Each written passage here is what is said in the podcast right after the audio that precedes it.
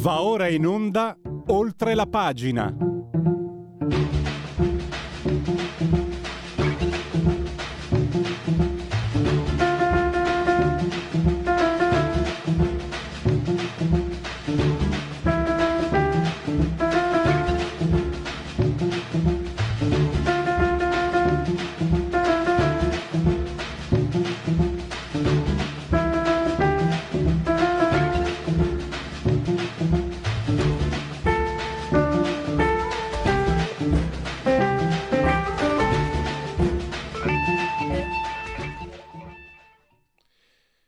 Partono gli applausi, noi li facciamo lo stesso a questa splendida sigla del oltre la pagina di Radio Libertà. Velocissimamente eh, un saluto al grande Federico, dottor Borsari, saldamente assiso in regia tecnica sulla tolla di comando, 128 metri ci separano dal livello del mare, entrambi temperature parlano di 24 gradi centigradi sopra lo zero interna, 20 esterna la pressione è pari a 1015 millibar, umidità 56%.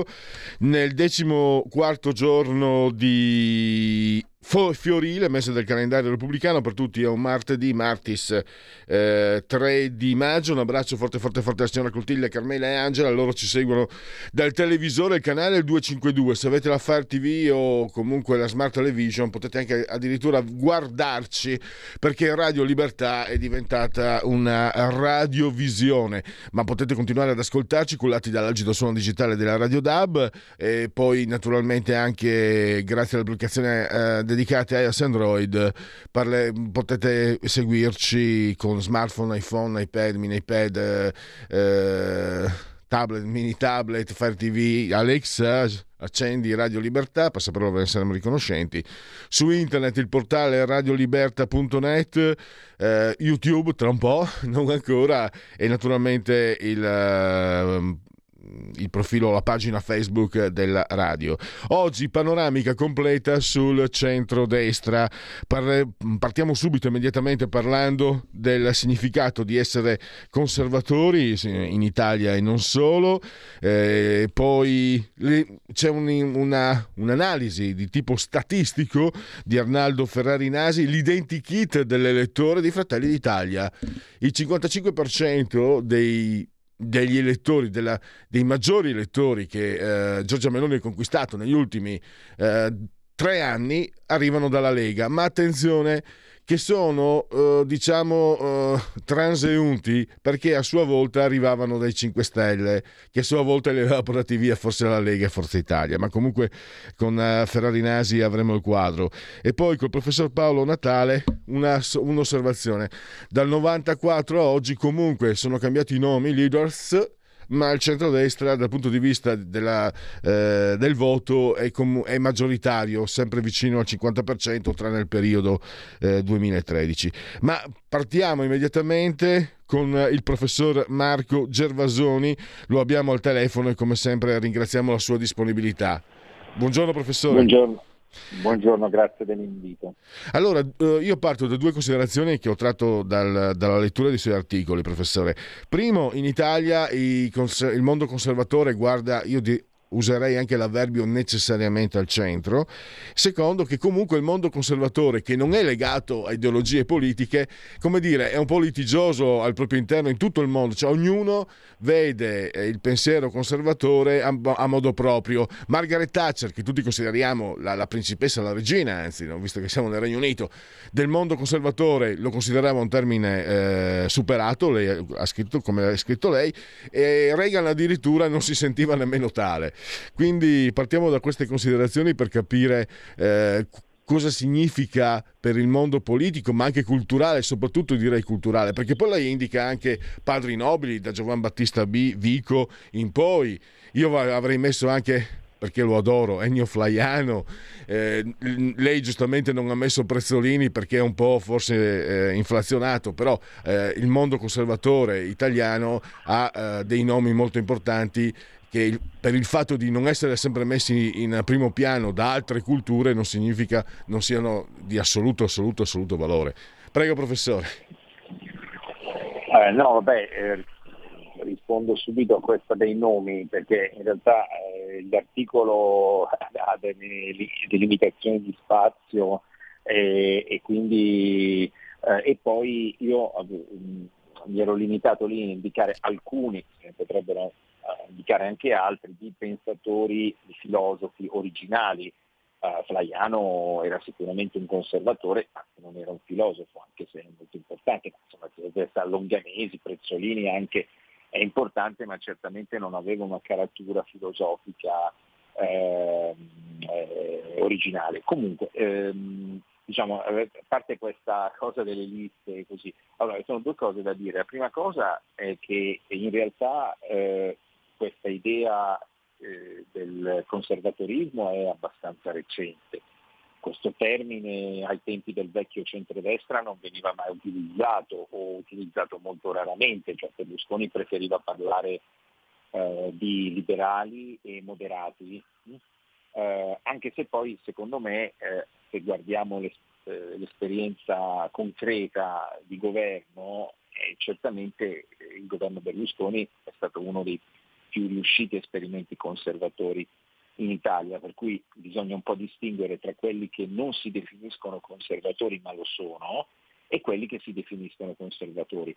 Perché a definirsi conservatori sono molto pochi? Perché il termine è molto ambiguo e soprattutto in Italia, no? eh, cioè è un termine per cui se, se uno esce dalle, dal linguaggio politico va a mezzo alla strada e dice ma lei è conservatore, uno dice no, no, io non sono conservatore, io sono per il progresso, io non voglio conservare le schifezze che ci sono, eccetera, eccetera. Quindi eh, c'è un po' questa questione che in Italia il termine conservatore è sempre stato eh, minoritario. Eh, mi perdoni professore, eh, faccio, mi faccio io interprete per me stesso e si confonde un po' forse con il termine reazionario, quello sì eh, con, con, una certa accezione negativa. Parlo per me, per la mia ignoranza, da ragazzo li confondevo un po'. Beh, beh ma poi, beh sì, ma poi negli anni, poi c'è da dire quello però non apriamo un altro capitolo di come il termine venga utilizzato presso i progressisti, presso i progressisti reazionario, conservatore, eh, fascista, sono quasi sinonimi. Eh, no, ma reazionario in fondo è qualcosa anche di più preciso, mm, diciamo dal, dal, punto di vista uh, ideologico, perché poi quello che eh, io parlo un po' per Region Veduta perché diciamo in questi ultimi anni ho lavorato molto sul conservatorismo come teoria politica e uscirà un libro, faccio una marchetta se mi consente, uscirà il libro a settembre da Rubettino sul conservatorismo italiano, eh, quindi ho riflettuto su, sul perché in Italia il conservatorismo sia sempre stato poco presente. Uh, ma anche in, nelle tradizioni eh, nazionali in cui è stato molto presente gli Stati Uniti e la Gran Bretagna, quindi il mondo atlantico, ecco, il conservatorismo è atlantico. Diciamo, la... E anche lì però i principali teorici del conservatorismo eh, erano molto litigiosi, sono molto litigiosi tra di loro, cioè diversamente che da, da altre ideologie politiche molto strutturate, tipo il socialismo, il comunismo, Uh, il conservatorismo è un'idea, un'ideologia politica molto um, eh, fluida, diciamo così, e anzi secondo molti, e anche secondo me devo dire, eh, non è un'ideologia politica, è una forma di etica.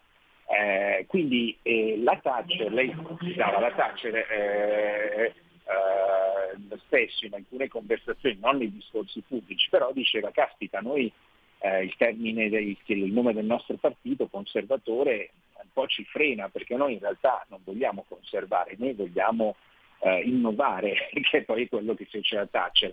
Quanto a Reagan la definizione di conservatore gli andava stretto, uh, no, comunque raramente si definiva conservatore, uh, così.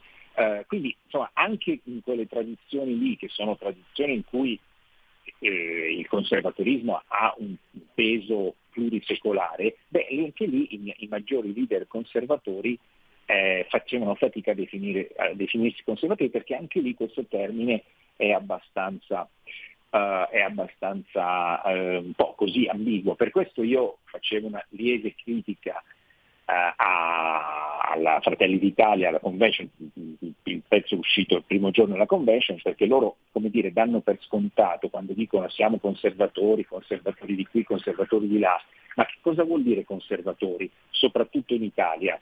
Eh, la convention francamente non ha risposte, diciamo così, eh, anche perché appunto la risposta, come dicevo nel pezzo, non è che spetta ai politici, politici ma spetta agli studiosi, è un fatto mh, di lavoro culturale che chiede eh, anni, non mesi, anni.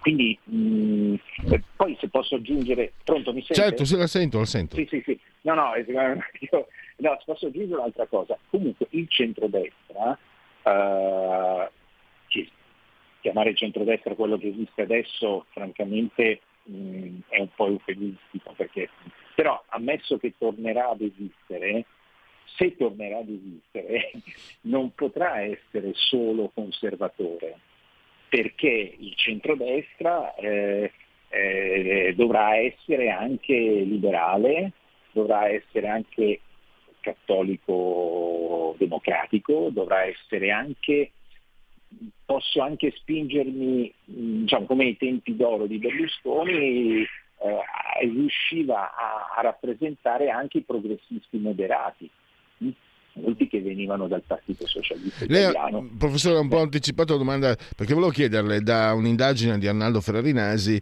eh, si risulta molto aumentato il sentimento di appartenenza a destra. Nei Fratelli d'Italia, coloro che la votano, quasi il 77%. E quindi c'era questa realtà, ma lei mi ha già anticipato, insomma, bisogna, bisogna allargarsi, bisogna andare oltre. Tra l'altro bisogna anche ehm, capirsi sul fatto che i conservatori sono di destra, cioè anche questo non è per nulla scontato. La Thatcher per esempio eh, non si definiva, adesso parliamo sempre di autodefinizioni, però è importante, però non si definiva di destra.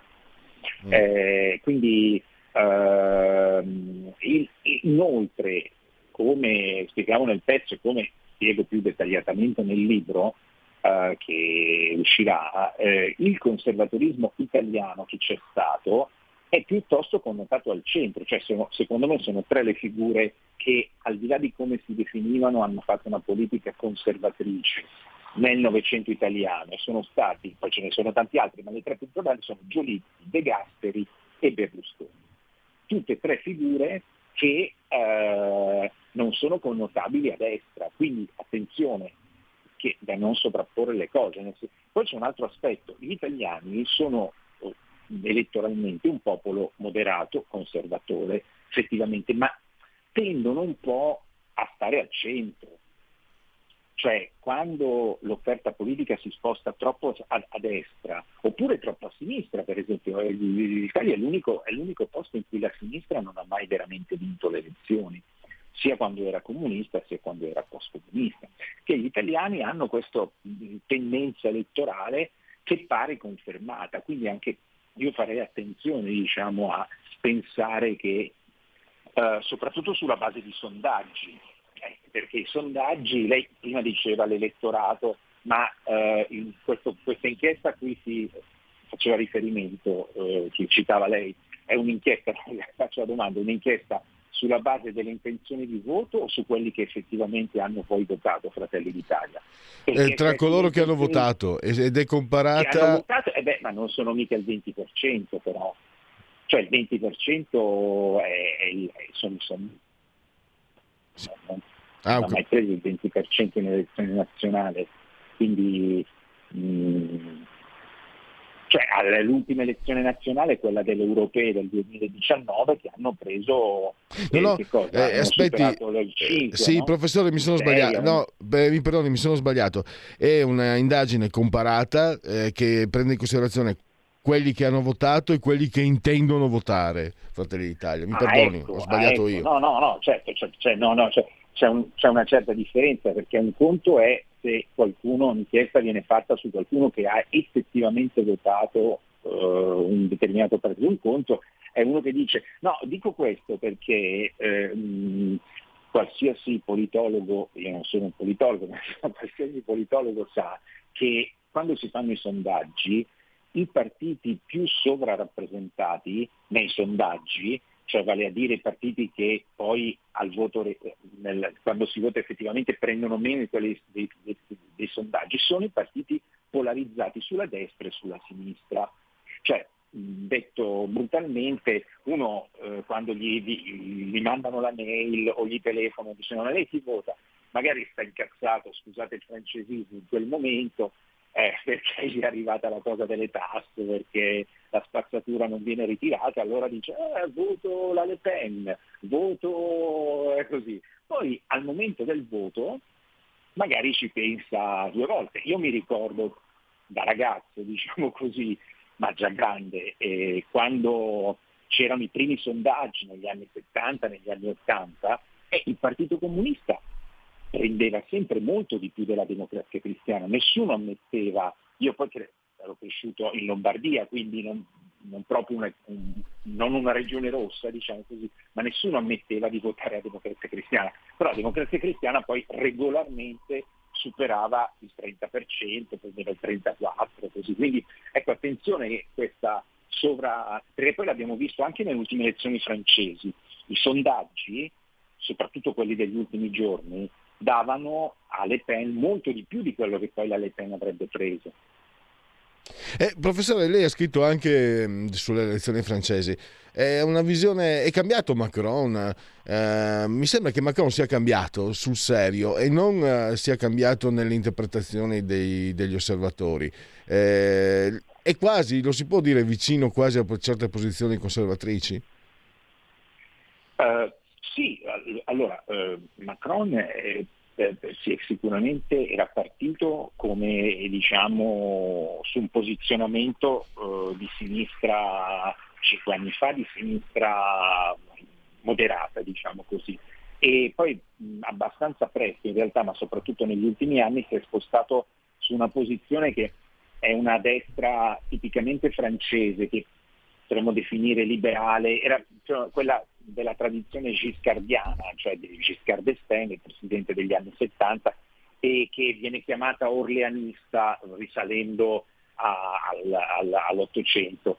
E, e, lui se, mh, diciamo, ha questa, questa posizione eh, che gli ha consentito, ma anche un, però ha preso anche alcuni elementi del gollismo, diciamo così, che, una, che invece era un'altra tradizione, tant'è vero che ha completamente prosciugato eh, il bacino, almeno a livello di presidenziali, il bacino elettorale del, del, del partito dei repubblicani, no? che, che, cercava di mettere assieme le due tradizioni, diciamo, orleanista e gollista. L'ha completamente prosciugato perché la Pécresse ha preso il 4%, eh, una cosa devastante, mentre invece eh, cinque anni fa il candidato dei repubblicani aveva preso il 17%. Quindi eh, l'ha completamente, ha completamente prosciugato eh, da questo punto di vista e devo dire che poi l'appoggio eh, di Sarkozy a, eh, a, Macron, che cinque anni fa non c'era stato, sigla un po',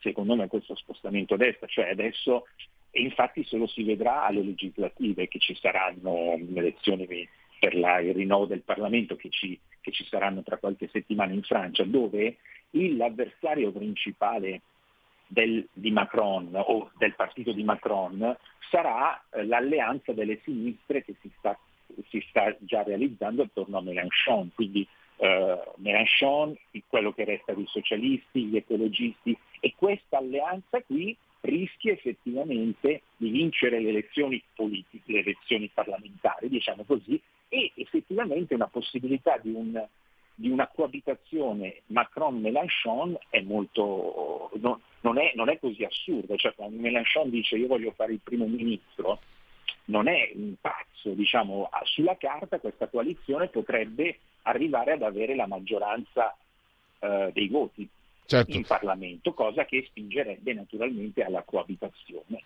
Dicevo, tra, effettivamente tra destra a quel punto Macron, destra repubblicana, destra liberale e la sinistra, anche sinistra radicale. Professore, siamo arrivati al termine. Allora, abbiamo eh, sentito eh, che lei sta già sta dando alle stampe un libro che uscirà a settembre, ne parleremo sicuramente qui a Radio Libertà. Eh, mi, permetta a me una chiosa finale. Lei ha ricordato che la sinistra non ha mai vinto le elezioni, eppure credo abbia eh, govern- dal 2011, da un anno, sempre, sempre al governo mi sono accorto che sto invecchiando perché fino a qualche tempo fa la cosa magari mi indignava. Adesso sto pensando, ma perché non impariamo da loro? Perché non li copiamo? Potrebbe essere un trucco per arrivare. Eh, lo stavo per dire, in effetti questa cosa al di là della, dell'indignazione però vuol dire che sono più furbi. Eh. riescono a stare, no, detto, al di là della battuta, sono più furbi e hanno eh, la, eh, la, hanno una classe dirigente diciamo, strutturata, sono più legati alla... insomma tutta una serie di ragioni, certo. ci dovrebbe un'altra puntata così, però appunto sono d'accordo con lei, imitiamoli. Grazie ancora al professor Marco Gervasoni a risentirci presto. Grazie, a presto, buona giornata.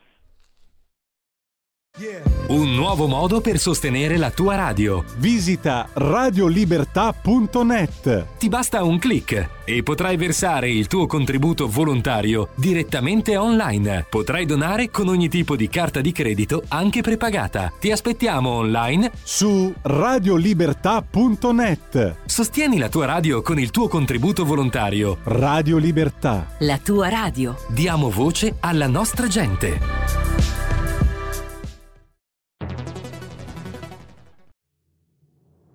Abbiamo deciso nuove assunzioni e tutele legali per le forze dell'ordine. Abbiamo destinato 27 milioni al fondo per l'autismo. Sono le risposte concrete ai problemi degli italiani. Scrivi il codice D43 nella dichiarazione dei redditi. Dona il 2 per 1000 alla Lega. Non ti costa nulla, ma per noi vale molto. Il tuo sostegno vale 2 per 1000. Messaggio autogestito Lega per Salvini Premier. La radio è sempre di più ovunque. Io la radio l'ascolto in auto con tutti i nuovi programmi, perché ho la radio DAB. E tu? Io al lavoro ascolto la radio dal mio computer. E tu? Io a casa l'ascolto dalla mia TV. E tu? Io l'ascolto dal mio telefonino, con Radio Player, l'app delle radio italiane. E tu? Io la radio l'ascolto con lo smart speaker. Oggi 35 milioni di italiani ascoltano la radio così. E tu? La radio, ovunque, sempre di più. Stai ascoltando Radio Libertà. La tua voce libera, senza filtri né censura. La tua radio.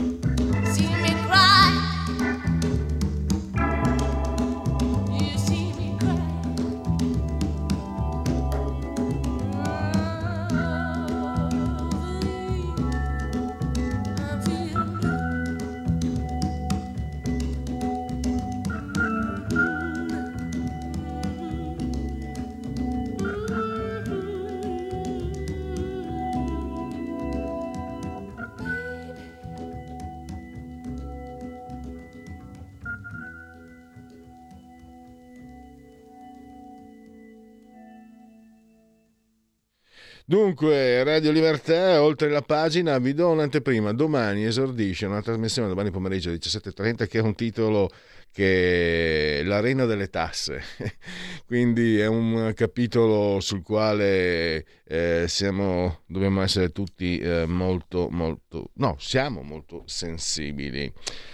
Adesso parleremo invece proseguiremo questa panoramica sul pensiero e sui partiti del centrodestra italiano, eh, questa anche convention eh, di sabato e domenica scorsa qui a Milano di Giorgia Meloni che ha fatto parlare giustamente le cronache e dovremmo avere tra poco in linea eh, Arnaldo Ferrari Nasi, non so se lo abbiamo, se lo abbiamo. Eh, ce l'abbiamo. Eh, ce l'abbiamo sempre. Allora, eh, socio... sempre a disposizione per gli amici della Lega. Assolutamente, e di Radio Libertà, devo dire... Eh, di Radio Libertà, certo. Sì, sì. Sì, no, no, devo dire che nonostante i suoi impegni, il dottor Ferrari Nasi, davvero da anni, da anni, eh, perché, lei, perché, lei, io lo voglio dire, eh, spezzo una lancia, lei è, si è dimostrato sempre molto, a parte che credo sia la sua natura, essere disponibile, anche lei è un sociologo, anche quando la Lega aveva il 4%, eh, perché dopo quando, quando la Lega era, era, facile qualche anno fa, lei in realtà da anni e anni... Eh, è sempre stato... Ma anche perché, guardi, io mi sono laureato no, con una tesi che di, si intitolava Destra italiana e destra europea, affinità e divergenze. Cioè eh, è, è, è, proprio la destra, nelle sue varie componenti, nei suoi anni, eccetera, è proprio eh, la parte che mi interessa studiare, insomma, ecco, quindi sono sempre attento, quindi come, come dire, la Lega è comunque uno, sempre stato un, uno, uno, dei partiti di riferimento. Mi ha, eh. ricordato un disco leggendario, Affinità e divergenze tra il compagno Togliatti e noi nell'anno della maggiore età. dei CCP, eh, vabbè dai. eh, nostalgia canaglia. Allora, in, eh, lei ha eh, svolto anche per Libero eh, questa diciamo, indagine sui numeri mm. che vanno a comporre l'identikit dell'elettore di, dei Fratelli d'Italia. Mm. Ci sono dal 93 a oggi. Quindi partiamo col, col MIS, MSI, Alleanza Nazionale. Certo, certo. E questo è un quadro che aiuta anche a capire un po' come si sta formando, eh, com'è l'elettore moderato di destra, centrodestra italiano e nello specifico di Forza Italia. C'è un cambiamento, c'è stato uno spostamento nel sesso, no? Eh, c'erano prevalentemente maschi, adesso addirittura c'era stato sorpasso invece da parte delle quote rosa, adesso è, è molto bilanciato e anche una redistribuzione sul territorio, sia eh, dal punto sì, di vista geografico sì, sì, che lei, lei, ha tenuto conto per esempio anche del PIL delle regioni eh, di provenienza. Allora, chi è l'elettore di Giorgia Meloni, dottor Ferraninasi? Eh, tanto appunto la premessa è che, come dire, eh, ho fatto eh, il confronto del 1993, ma non è che c'era Fratelli d'Italia, c'era il partito che rappresentava diciamo, in quel momento la destra italiana. No? Poi ho preso un valore, quindi sono andato a recuperare dei dati di sondaggio che c'erano, eccetera, poi dei dati del 2007, quindi pre DN, Alleanza Nazionale, pre-fusione PDL. Poi dei dati, e questi sono interessanti, di Fratelli d'Italia, quelli poco prima delle elezioni del 2018, quando Fratelli d'Italia era al 4%, no? cioè, non sapevano neanche se, se sarebbero entrati in Parlamento, no? eh, alle, Euro- alle precedenti europee non c'erano entrati. Ehm, e poi i Fratelli d'Italia di adesso, no, il boom, i sondaggi, insomma, eccetera. Quindi ho, ho, notato queste differenze, no? ecco. E sono cambiati gli elettorati perché? Per, per, per, due motivi. Intanto sono cambiati i valori di riferimento della destra in generale, perché fortunatamente eh, eh, la destra va dietro alla società, la società cambia, certe cose prima erano inammissibili o prima si vedevano in un certo modo e quindi cambiano poi anche le persone che gli va dietro. Gli va dietro.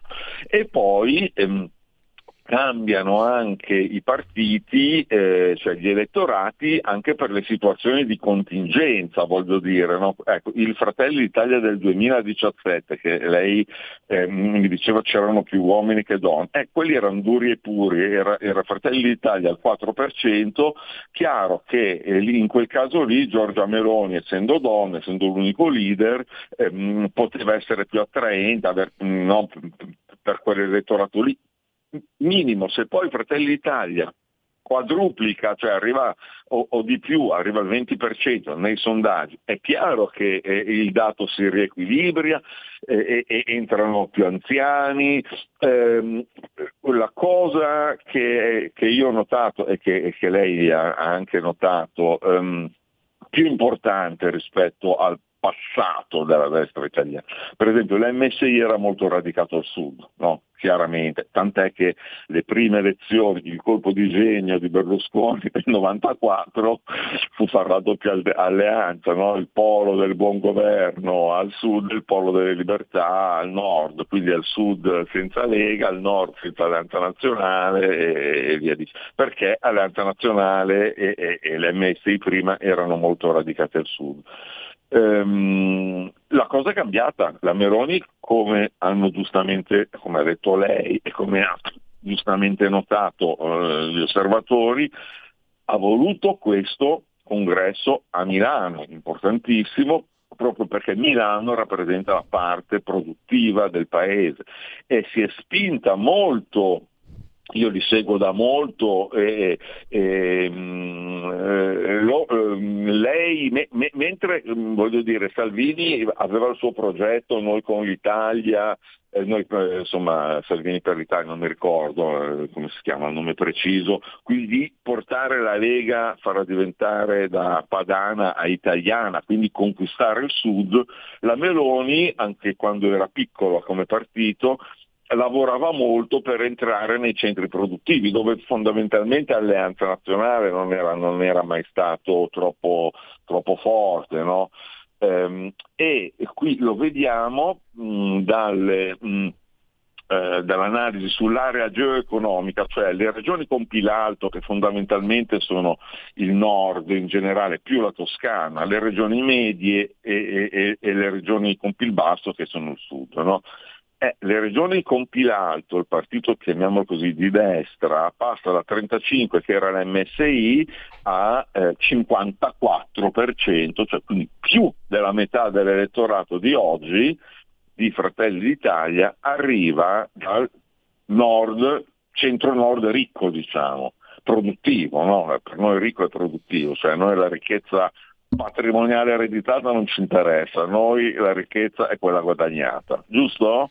Esatto. C'è un altro, c'è un altro punto anche eh, che, che, registro. C'è un forte sentimento di appartenenza di destra. si stava spostando l'elettorato verso il centro-destra. Invece lei registra appunto questo, questo diciamo, risalita del sentimento di centrodestra. Cosa significa secondo lei? Ma allora, eh, anche lì, MSI molto sì, chiaramente destra, quando era N no, il concetto di centrodestra era molto più, dire, compreso, eccetera. Poi nel periodo di Fratelli d'Italia del 4%, in ogni caso, e si era ancora molto vicini al PDL, in ogni caso eh, si cercava ancora un'alleanza molto mh, solida rispetto a quella che adesso c'è, che è un po' inclinata. No? Quindi c'è, c'è, c'è eh, un'alleanza di centrodestra, dico. Eh, ehm, certo. C'è un, come dire, è più un, un, una questione di feeling, come si direbbe. No? Adesso ecco, io mi identifico di più in questa parte qui, mh, so, sono anche un po' incacchiato con, con certi alleati e vediamo come va a finire. L'ha, l'ha seguito il discorso della Meloni, no? l'ha visto come insomma è stato anche chiaro su quel su quel punto lì, uh-huh. cioè de- de- dell'alleanza. No? E, e, poi c'è anche un po', lei in questa indagine mm, fa mm, proprio quantifica 55% addirittura dei nuovi elettori di Giorgia Eh, Meloni vengono dalla Lega, però registro che si tratta di, una- di un elettorato. Dottor Ferrarinasi, eh, ci confrontiamo proprio su questo no, da anni sui suoi studi. È, è qualcosa di nuovo questo ele- elettorato transumante, perché quello che è passato da, ciò che è passato da, da Lega 5 Stelle, in realtà da Lega a mm, Giorgia Meloni prima era arrivato alla Lega dei 5 Stelle e i 5 Stelle era arrivato a sua volta un po' dalla Lega, un po' forse da Forza Italia, un po' dalla sinistra. No, no, Era- era più- erano, più fissi, erano più fissi, mi sembra, gli equilibri degli elettori fino a 15-20 anni fa. Quello assolutamente, non per niente la Lega era sul 6%, voglio dire, era, era già un buon risultato se prendeva il 6% a livello nazionale, no? quello è il suo valore, avendo l'elettorato solo al nord, giustamente, no? così come ehm, l'MSI che comunque la, la famosa, cioè il, famo- il famoso appellativo dell'MSI era il quarto partito, no? cioè non andava male, poi poteva stare eh, al 6, all'8, al 9, poi insomma è andato un po' giù quando c'è stata la morte di Almiranti, il dualismo Rauti-Fini, poi col, col- col- la trasformazione da, da MSI in alleanza nazionale si è andati all'11, anche qualcosa di più, però quelli sono i valori. No? Allora, una Lega al 34% come nelle eh, europee e un Fratelli d'Italia al 21% come ora nei sondaggi, sono valori in- innaturali, no? Cioè, dati un po' dalla contingenza, cioè qui comunque no- bisogna dircelo, eh, stiamo cambiando dalla, seconda repubblica bis, no? oppure terza repubblica, chiamiamola come stia- stiamo cambiando un po' la generazione eletto- ehm, diciamo politica, il panorama politico, quindi c'è un elettorato in movimento, c'è ehm, comunque non c'è attrattiva al centro del centrodestra, diciamo, perché è Berlusconi anziano, perché bla bla, e ce lo siamo già detti mille volte.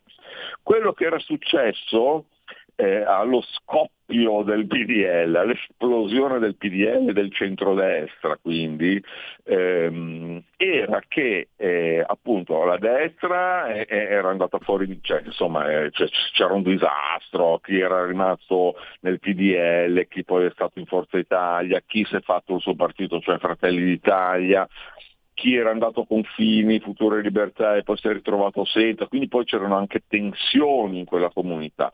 Quindi tutto questo fra quadri, militanti, quadri dirigenti, ma gli elettori dove andavano? Eh, di certo non andavano a sinistra, quindi incacchiati come non so cosa, sono andati tutti nel Movimento 5 Stelle. Sto parlando del 2013, 2014, eccetera.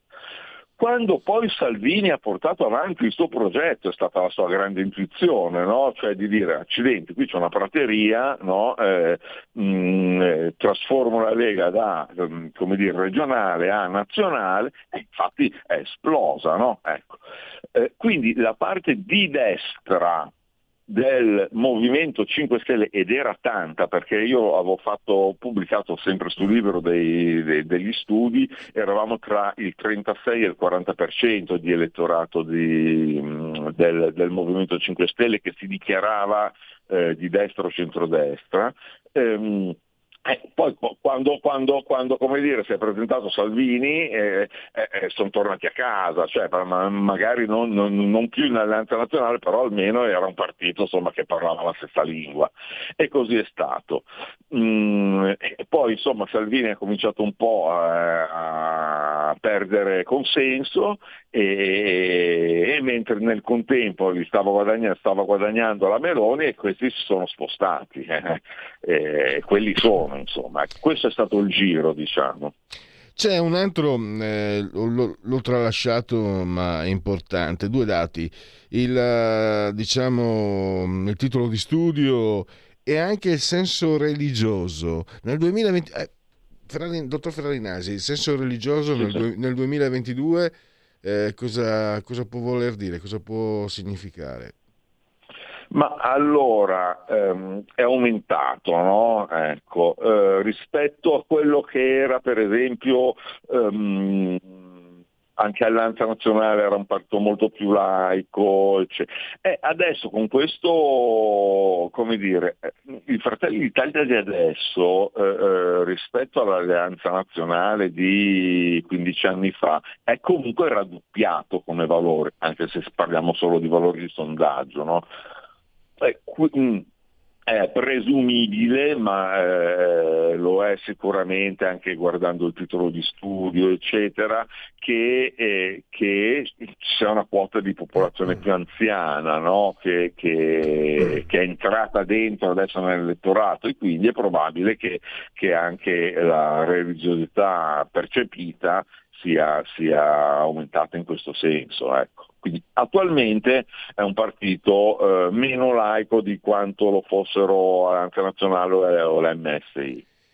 E mi contraddico, il diritto all'incoerenza. Prima ho detto c'è una parte eh, mobile dell'elettorato, però possiamo dire invece che comunque eh, i blocchi originari centrodestra e centrosinistra più di tanto non, non, si sono scardinati, c'è nel centrodestra un blocco di elettori che in un certo senso non si affeziona al colore ma eh, diciamo guarda all'offerta, però grosso modo gli italiani restano. Mi contraddico, e eh, vabbè, succede, solo gli sciocchi non, non, non cambiano mai idea, diceva Churchill. Eh, forse alla fine, diciamo, centrodestra e centrosinistra in Italia, in termini numerici, eh, sono sempre abbastanza fissi, insomma, con una prevalenza, ma certo, ma, con una prevalenza di centrodestra, credo. credo al di, eh, certo, al di là di, eh, come dire, eh, eh, la, la, la, politica è un mondo, no? cioè gente che fa quel mestiere, ma io lo dico in maniera positiva fare quel mestiere, perché come dire, se io eh, devo prima diventare consigliere comunale, poi magari assessore la, legisla- la, legislazione dopo, poi mi passano alla regione e poi finalmente cioè, ho fatto 25-30 anni di amministrazione degli organi dello Stato, quindi quello è giusto che sia un mestiere, quindi è giusto fare il mestiere di politico, secondo me. Ehm, poi ci sono delle cose che possono essere corrette, eccetera, no? Ehm, quindi al di là di costoro che poi come dire, eh, stanno in una squadra piuttosto che in un'altra, vedono una certa realtà piuttosto le persone normali, cioè gli elettorati, alla fine interpretano la loro eh, realtà quotidiana con dei valori generali, no? che sono valori condivisi e condivisibili, è per questo che poi ci sono le grosse coalizioni, no? eh, che sono o di centrodestra o di centrosinistra. Io guardi, eh, eh, eh ai miei figli quando erano piccolini, io sono ancora insomma, adolescente adesso, ma, eh, che mi chiedevano co- come la destra, come la sinistra. Io ho detto guarda, tu, tu, tu vedi, vedi, vedi, una strada sporca, no? Ok, e vedi uno spazzino solo, ok. Allora, la sinistra dice, eh, beh, mettici due spazzini. E io dico, no, compra oppure fai lavorare meglio quello spazio, non, non, non schiavizzalo, voglio dire, compragli una scopa elettrica, fallo lavorare in maniera più efficiente, hai capito? Mm. Eh, eh, sono proprio due modi di vedere diversamente eh, i problemi, ripeto, eh, mh, magari sono in buona fede tutte e due, siamo più in buona fede noi che loro, eh, sicuramente, però ehm, questo è, quindi ci sarà sempre quella quota di italiani per fortuna è leggermente maggioritaria, ehm, che, che, che, che, è più nell'ottica di, di, destra, di una destra moderata, però la vede in questo modo. Il problema è che non sempre l'offerta politica riesce a raggiungerli e questo per un problema, dire, dei professionisti. Ripeto, per me professionisti della politica è, è anche è un valore positivo. Eh. Vabbè. Eh, assolutamente. Cioè, mm, eh, le, cioè la, la, leggo nel valore, nel, nel, in, in, maniera positiva, poi ripeto, sono una serie di problemi anche lì, però io la, la leggo in questo senso. Assolutamente. Eh, abbiamo concluso lo spazio, ringrazio allora, siamo alla conclusione, Arnaldo Ferrarinesi, sociologo e anche eh, di fondatore di analisi politica che svolge queste interessanti, interessanti indagini statistiche. Grazie ancora e a risentirci presto. Grazie, salve a tutti, salve. Eh, ce la facciamo con... Uh, Segui la Lega. Segui la Lega è una trasmissione realizzata in convenzione con La Lega per Salvini Premier.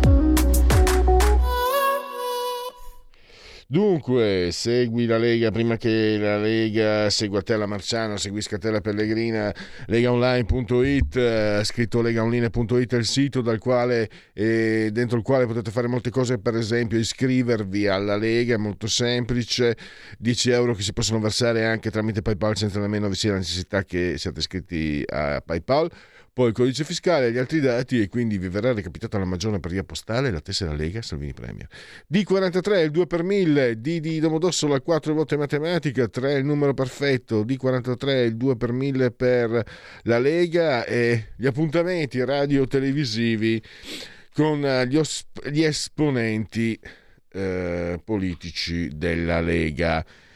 Dunque, andiamo con... Eh, eh, alle eh, Massimiliano Romeo che è stato anche una voce storica di quella che un tempo era Radio Padania, adesso lui è presidente dei senatori leghisti a Palazzo Madama, lo potrete seguire a Un giorno da pecora, trasmissione storica di Rai Radio 1. Poi abbiamo Luca Zaia il 5, che se non sbaglio di giovedì alle 21, TG2 Post, ovviamente Rai 2 con il presidente della regione Veneto, bis di Massimiliano Romeo il venerdì 6 alle 20.30, questa volta la potete non solo ascoltare ma anche vedere stasera Italia su Rete 4 alle 20.30 appunto con Massimiliano Romeo. Segui la Lega è una trasmissione realizzata in convenzione con La Lega per Salvini Premier.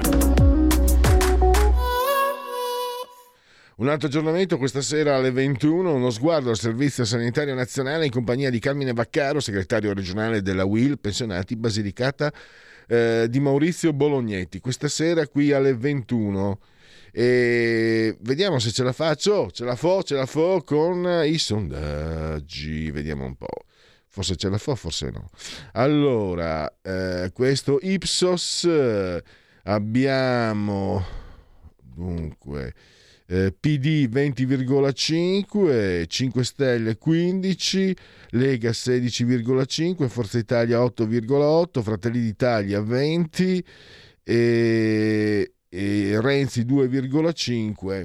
Non c'è il dato invece eh, Calenda 3,1 via condivisione, poi abbiamo...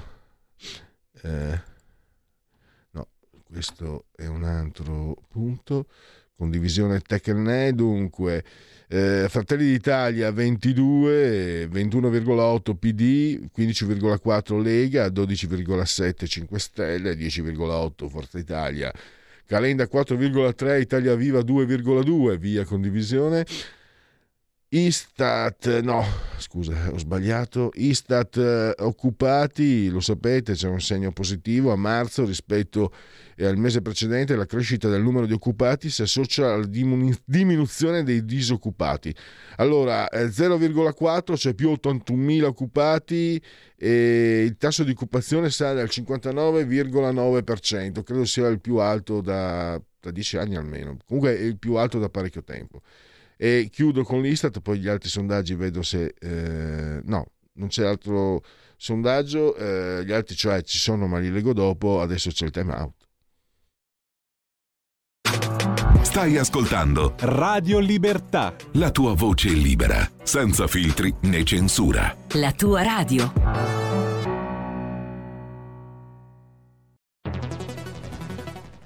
La radio è sempre di più ovunque. Io la radio la ascolto in auto con tutti i nuovi programmi, perché ho la radio DAB. E tu? Io al lavoro ascolto la radio dal mio computer. E tu? Io a casa l'ascolto dalla mia TV. E tu? Io l'ascolto dal mio telefonino, con Radio Player, l'app delle radio italiane. E tu? Io la radio l'ascolto con lo smart speaker. Oggi 35 milioni di italiani ascoltano la radio così. E tu? La radio, ovunque, sempre di più. Anche Radio Libertà è su Radio Player Italia.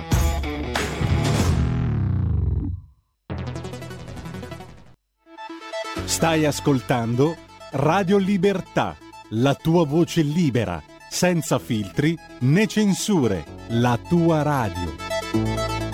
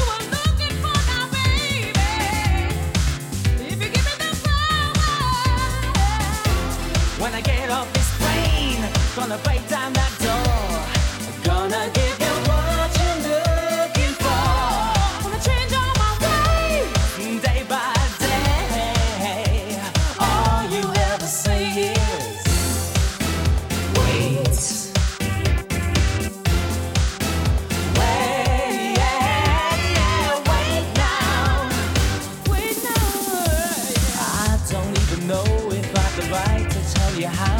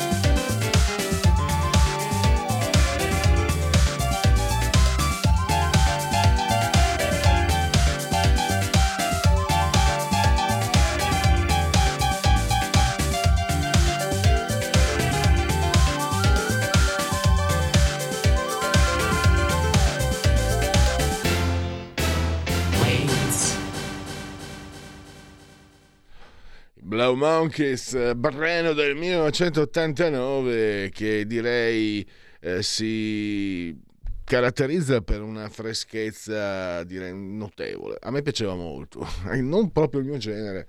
Io sono per i Joy Division, ma sono un libertino per quanto riguarda eh, i gusti musicali. Invece non sono libertini gli elettori italiani di destra-centrodestra perché dal 94 a oggi, a parte forse, cioè, no, senza il forse, il periodo di transizione che c'è stato, no? il periodo dei 5 Stelle, di, di Grillo, eh, sono sempre stati vicino a essere diciamo, la maggioranza addirittura assoluta in Italia. Questo è anche il frutto di, una, di un'indagine del professor Paolo Natale eh, che insegna anche scienze politiche e che abbiamo al telefono. Benvenuto professore, grazie per essere qui con noi.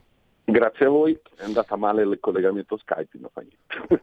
Cercava di vedersi anche. ma- Eh, eh, mi, dis- no, mi dispiace perché allora, se- quando c'è Skype, eh, succede questo, che vengo visto anch'io e questo è male. Peccato nell'occasione perché eh, invece eh, le ascoltatrici non vedono un bell'uomo perché il professor Paolo Natale è un bell'uomo, posso dirlo. Ah, certo. allora, eh no, beh, perché noi se- inseguiamo anche gli ascolti, insomma, non è che eh, non- dobbiamo, dobbiamo utilizzare tutto quello che, eh, che è a nostra disposizione per sopravvivere in questo mondo di squali. Professore, invece, eh, c'è questa, mh, non, non direi, non so se è fidelizzata, ma cambiano i partiti, cambiano i leader, cambiano le situazioni, si spostano i voti, però abbiamo questa situazione, dal 94 a oggi eh, l'elettorato italiano è maggioritariamente di centrodestra. Sì, sì, è così. Eh, inizialmente, diciamo, nel periodo berlusconiano, probabilmente eh, così, l'appeal di Berlusconi o comunque il- la fiducia che si riponeva in lui eh, probabilmente era un motivo abbastanza solido per votare un partito di centrodestra, insomma, con la sua con la sua, diciamo, così, insomma, la sua capacità di, di- di provocare insomma, corrette, corrette adesioni da parte di una, di una parte molto, molto cospicua della popolazione italiana.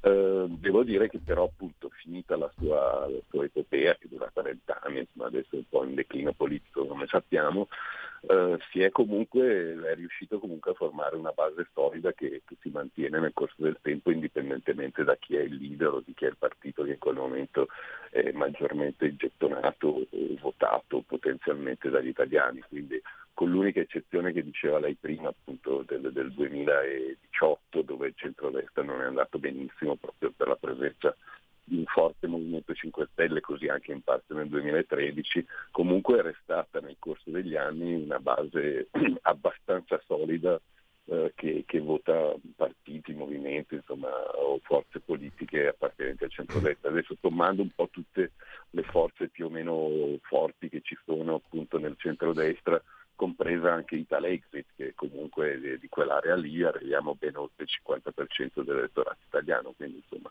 è una cosa che si mantiene fedele indipendentemente appunto con lo scritto dalle facce che figurano in copertina, perché appunto prima con Berlusconi, poi con, con Salvini durante le europee, adesso con Giorgia Meloni nella- diciamo, nel post europeo, comunque nell'intenzione di voto, com- qualsiasi sia il leader o il partito maggiore, in realtà il- gli elettori re- restano fedeli insomma, a un'area di centrodestra abbastanza costantemente, ecco. passando magari appunto da un partito all'altro, questo sì, però appunto scegliendo all'interno dei partiti di centrodestra comunque rimangono in quell'area e si muovono molto difficilmente. ecco. Se- secondo lei è una, è una posizione ideologica, è una posizione identitaria, è una questione di appartenenza, è una questione anche di, di forma culturale? Ma tutto sommato diciamo che negli ultimi anni, diciamo negli ultimi 10-15 anni, l'idea che si è formata dai politologi, insomma, dagli studiosi di questa cosa, è che eh, ci sia una netta contrapposizione tra i cosiddetti perdenti della globalizzazione e i vincenti della globalizzazione. Quindi una parte di popolazione più, diciamo, più capace di affrontare i rischi della, della- sia dei problemi insomma, sanitari che anche quelli della globalizzazione, de- degli immigrati, eccetera, eh, probabilmente si sente più tranquilla e sicura e quindi vota per i partiti un po' più di centrosinistra. Invece la popolazione un po' meno più in sofferenza, insomma, sia dal punto di vista occupazionale che economico, eccetera, eh, ritiene molto più vicine a, a loro le, le parole d'ordine del centrodestra. Insomma, questa è un po' una situazione che si verifica non soltanto in Italia ma un po' in tutta l'Europa occidentale. Negli Stati Uniti vediamo che le grandi città votano per i, repub- per i democratici mentre le periferie per i repubblicani, la stessa Exit, Brexit è stata votata soprattutto nelle periferie e così via. E così anche in Francia nell'ultima elezione si è visto chiaramente come Parigi per esempio abbia votato maggiormente addirittura per Mélenchon e poi per, per, per Macron, mentre invece le periferie andavano un po' più vicine al centrodestra della Le Pen. E, questa è una situazione che probabilmente ha messo in gioco un nuovo cleavage, come si dice, come si diceva una volta, c'è una nuova frattura che dipende appunto dalla, dalle capacità economiche e anche culturali maggiori di, di persone che invece votano per il centro-sinistra e invece quelli che hanno, diciamo, hanno più bisogno, bisogni eh, inevasi e, e vota invece per il centrodestra con le parole d'ordine di Salvini, prima di Berlusconi e poi adesso della Meloni. E questo quadro mondiale che sta cambiando, no? non era così vent'anni fa, eh, c'era una certa omogeneità. Il fatto che ci siano, mi fa venire in mente una situazione, eh, mi ricordo forse il periodo del Medioevo, le città-stato, eccetera. La città, eh, sede, culla de- dell'impero, del, del bene, del- insomma, di- dei migliori, e le periferie, la suburbia. E- è un un mondo che sta cambiando in questa direzione e non solo in Italia, appunto, perché anche nei- negli Stati Uniti, eccetera. Volevo un, un suo parere, professore. Sì, sì, più o meno le, le cose che dicevo prima sono proprio queste, cioè c'è una forte contrapposizione tra città e periferia eh, e anche all'interno delle stesse città, insomma il centro è sempre un po' più vicino, il centro più benestante è sempre più vicino al centro-sinistra le periferie invece meno, con più problemi insomma, di reddito, problemi di, di- di occupazione, problemi di, di vita anche sanitaria anche in questo caso. Eh, sono invece più vicino al centrodestra, cioè sembra che il centrodestra sia riuscito a intercettare quello che prima intercettava il centrosinistra sostanzialmente, perché come sappiamo 30 anni fa anche le periferie di Milano votavano tutte compatte per il PC o per il PSI, mentre invece il centro votava più per la DC o per i partiti più liberali e repubblicani. Adesso la situazione si è completamente capovolta, anche perché probabilmente la sinistra non riesce più a intercettare, a dare insomma, contenuti forti a una proposta politica che invece la destra riesce a fare. Un'altra mm, osservazione, potrei dire, qualcuno potrebbe dire, gli elettori italiani sono maggioritariamente di centrodestra nonostante il centrodestra. Lo- perché un'osservazione di questo genere? Perché mh, credo che i partiti, soprattutto poi a livello locale di centrodestra, magari trascurino in un certo qual senso i loro elettori, mentre a sinistra comunque c'è un territorio ben definito, insomma, eh, Toscana ed Emilia Romagna eh, non derogano mai, non escono mai dal selciato di, di sinistra. Eh, Sì, in parte sì, ma in parte no, nel senso che anche nelle ultime elezioni regionali, se andate a vedere i risultati, eh, si, appli- si può applicare anche lì quello che dicevamo adesso, cioè Mm. la via Emilia, diciamo le città più grosse, più popolose, soprattutto nel centro di queste città, hanno votato ancora a sinistra, mentre invece altre, insomma, le altre città medie, medio-piccole e le periferie delle grandi città sono andate più verso il centrodestra. Nonostante, questo è vero quello che diceva prima, forse nonostante il centrodestra, perché anche il centrodestra, al di là appunto di, di alcuni slogan e di alcune parole d'ordine importanti che vanno in dire- nella direzione che dicevamo prima, in realtà non costruisce molto neanche a livello locale, come si è visto anche dal punto di vista del- nelle amministrative, insomma i candidati che, che ha portato il centrodestra non erano certo il meglio che si potesse immaginare, tant'è vero che sono riusciti poi a prendere molti voti. Mm, È come se mh, diciamo, a livello centrale c'è questa mh, forte capacità appunto di, di- di avere parole d'ordine, anche programmi o, o, insomma semi, semi-programmi per il futuro, Eh, mentre invece a livello locale probabilmente c'è molta più difficoltà, cioè nonostante eh, il centro-destra raccoglie molti voti. Ecco. E secondo lei- Soprattutto adesso con gli usciti dal 5 Stelle che sono andati prima alla Lega, adesso sono passati alla Meloni.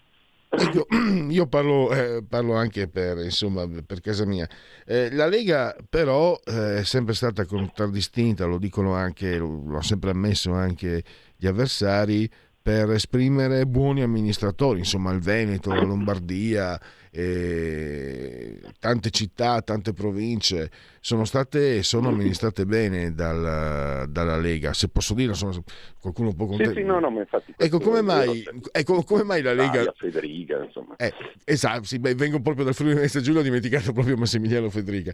E come mai la Lega non ha contagiato, eh, non ha contagiato magari altro, altri, altro tessuto politico che non sia leghista?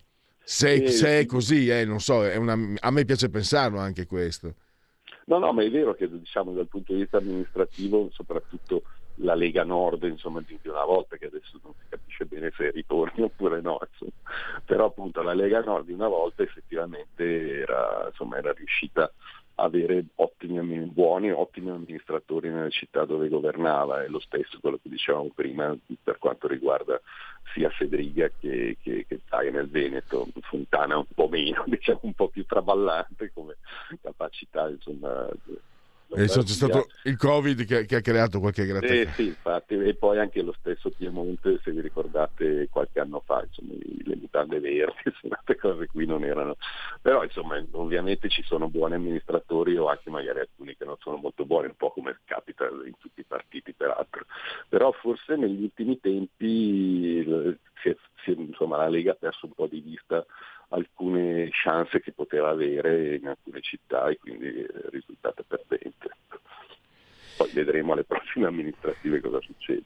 Però certamente è un monito importante da, da tenere in considerazione perché eh, se c'è questo potenziale di, di- di- di- così, di elettorato che in cerca appunto di, di qualche scelta, di qualche offerta politica che, che gli va bene, è anche giusto cercare di, di fare un, di, di proporre appunto un'offerta politica degna di questo elettorato. Lei nell'articolo che era apparso su, me ne sono dimenticato, eh, me, me ne scuso, di statigenerali.com, eh, conclude comunque dicendo che eh, è difficile nel, breve, nel medio periodo che qualcuno possa scalzare il centrodestra.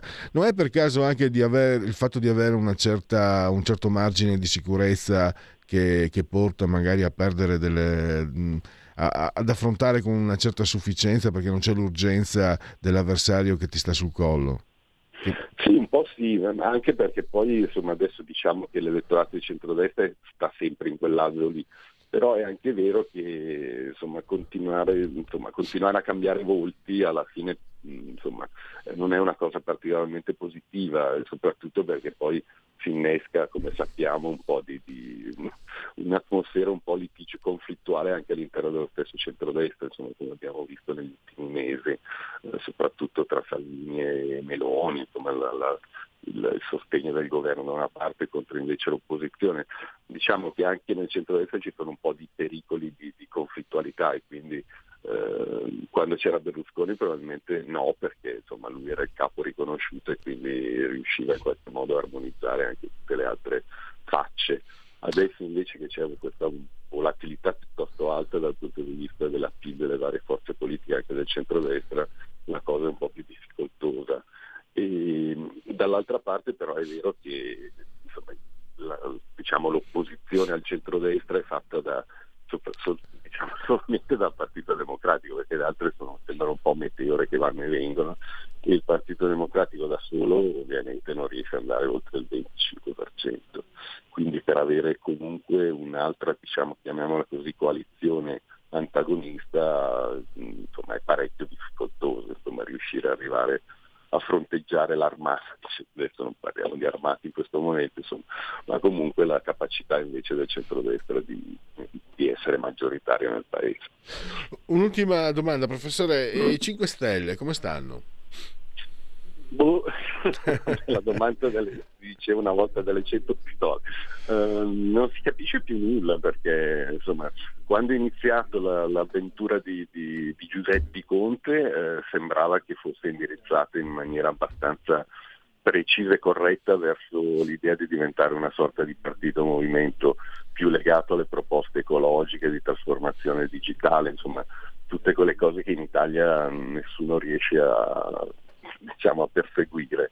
E quella probabilmente era una strada abbastanza semplice da- da percorrere, però insomma nell'ultimo anno mi sembra che le cose siano un po' cambiate, sono diventati molto ondivaghi un po' su tutto, anche sull'appoggio al governo, ancora più di- di- dell'inizio, per cui eh, non si capisce bene l'elettorato a cosa pensi quando pensa di votare il Movimento 5 Stelle, perché un conto è pensare alle origini o a Grillo o Casaleccio, un conto è pensare a Di Maio che ormai è diventato anche lui parte dell'establishment, un conto è pensare a Conte, se mi permette il gioco di parole, eh, però appunto non c'è nessuna, non c'è una chiara proposta e linea politica che stanno seguendo, quindi adesso fanno un po' i pacifisti, poi insomma, per cui non è molto chiaro che cosa succederà e soprattutto se riuscirà a ottenere una fetta di elettorato importante, non dico come cinque anni fa, ma almeno arrivare al 15%.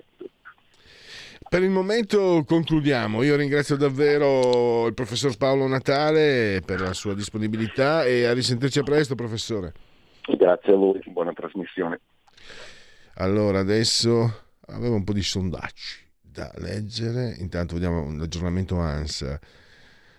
A Zaporizia i primi evacuati da Mariupol, Ungheria informata prima dell'invasione. Il Papa Putin non si ferma, ho chiesto di incontrarlo. Draghi a Strasburgo, la prima da Premier davanti alla plenaria.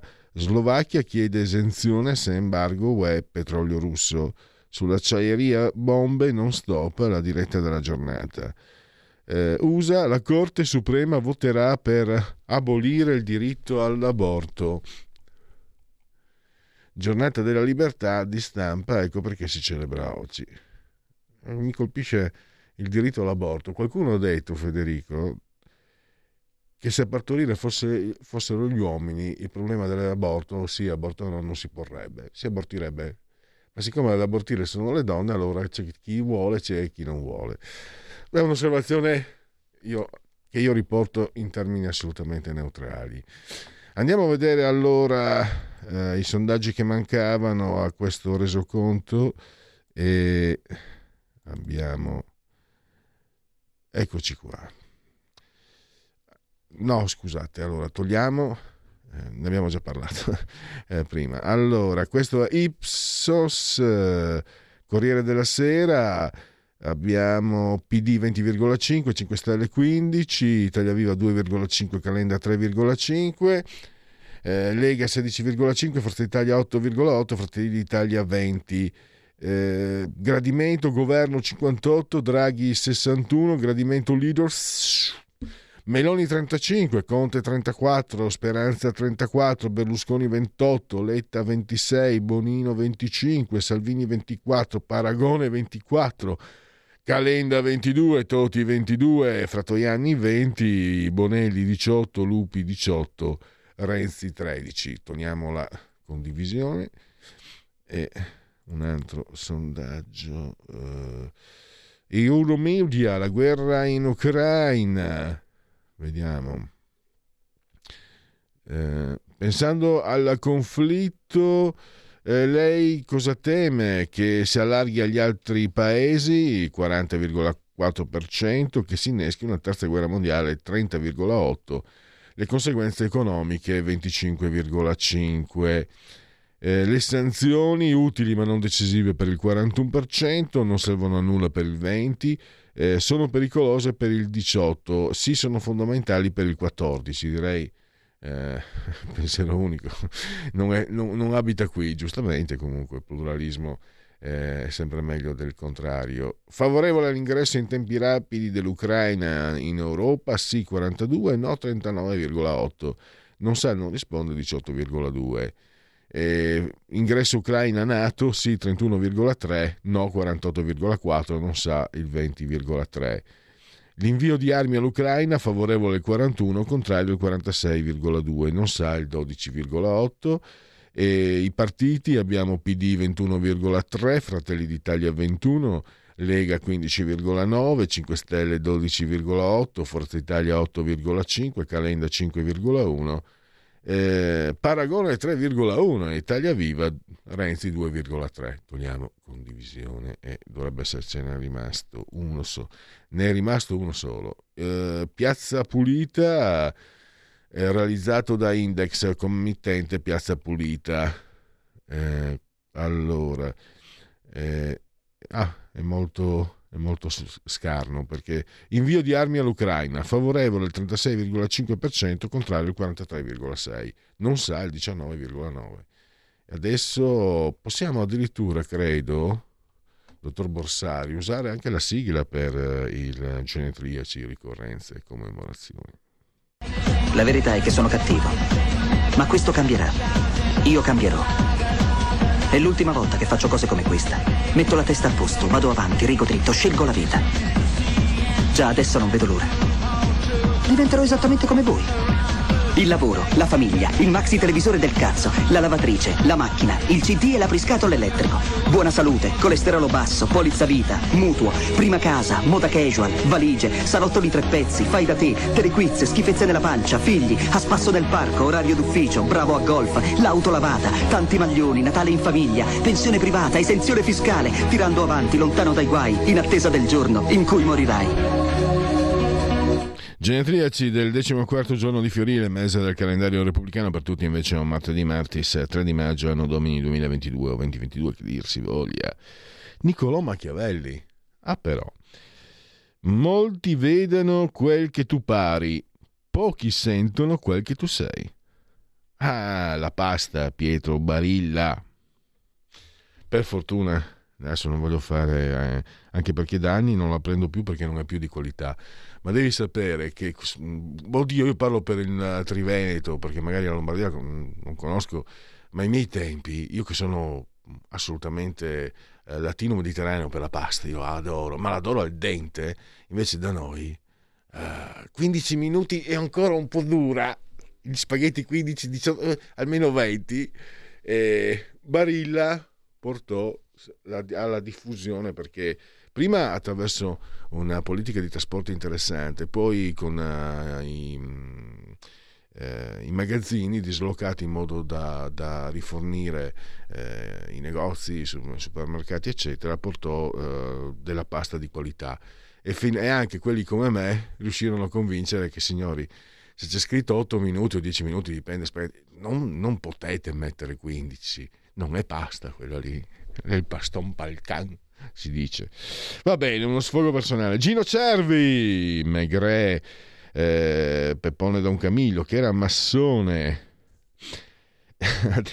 ha detto Gino Cervi, la più diffusa malattia degli occhi è l'amore a prima vista. Leopoldo Trieste, eh, indimenticabile nei vitelloni, era l'aspirante attore. Poi Sugar Ray Robinson, un grandissimo del pugilato. Il ritmo del pugilato è tutto, qualsiasi movimento tu faccia. Io non ho fatto in tempo a vederlo combattere, però mi ricordo che i commentatori, quando lo citavano, um, lo citavano come... Qualcuno diceva che era stato il più grande... Io ho seguito la box fin quando eh, è stato sport e poi si è trasformato in circo, quindi ho smesso, quindi negli anni Ottanta ma era il mio sport preferito e i commentatori eh, dicevano che, stato, che, forse era stato il più grande di tutti, peso medio. Eh, lo stilista triestino Renato Balestra, eh, che te frega, diceva Giorgio Bracardi, lo dice ancora, Jess Brown, Sex Machine devi usare ciò che hai per ottenere ciò che vuoi. Gior Mustacchi, Gior Mustacchi, con quella faccia, con questa faccia da straniero. Lindsay Camp, Mimo, è stato anche maestro di David Bowie, fantastico. Giovanni Caione, Rose Rosse per te, cantava Massimo Ranieri, autore anche di Oi Vita Mia, come deve essere cantata. Oi Vita Mia è una canzone drammatica e io, cari amici, l'ho capito subito, la maggior parte, mi dispiace che tanti amici napoletani non l'abbiano capito. È una canzone di un dramma assoluto. Eh, Astutillo Malgioglio, eh, portiere di calcio, ex, ha giocato anche nell'Inter, ha vinto lo scudetto eh, 89, eh, 88-89 e, e, da tanti anni è impegnato per aiutare il mondo della disabilità. E anche per questo ed era anche un buon portiere comunque Bill Sienkiewicz un fumettista è, è, è morto Neil Adams, cioè lui è allievo di Neil Adams, che è stato un gigante assoluto. Eh, Mirta Merlino, c'è una intervista su YouTube, lei in ginocchio da Prodi. Deborah Capriolio, quella con poco seno. Eh, Lucia Ocone, una comica di grande valore, secondo me. E Elodie di Patrizi, Elodie, che eh, dimostra come in Italia insultare la Lega poi paghi. Eh, chiudo, grazie, c'è Sara Garino, Alto Mare, chiudo ringraziando eh, Federico Borsari DJ, dottor DJ in, uh, saldamente sotto il comando regia tecnica grazie a tutti per aver scelto anche oggi Radio Libertà. Ciao! Avete ascoltato oltre la pagina.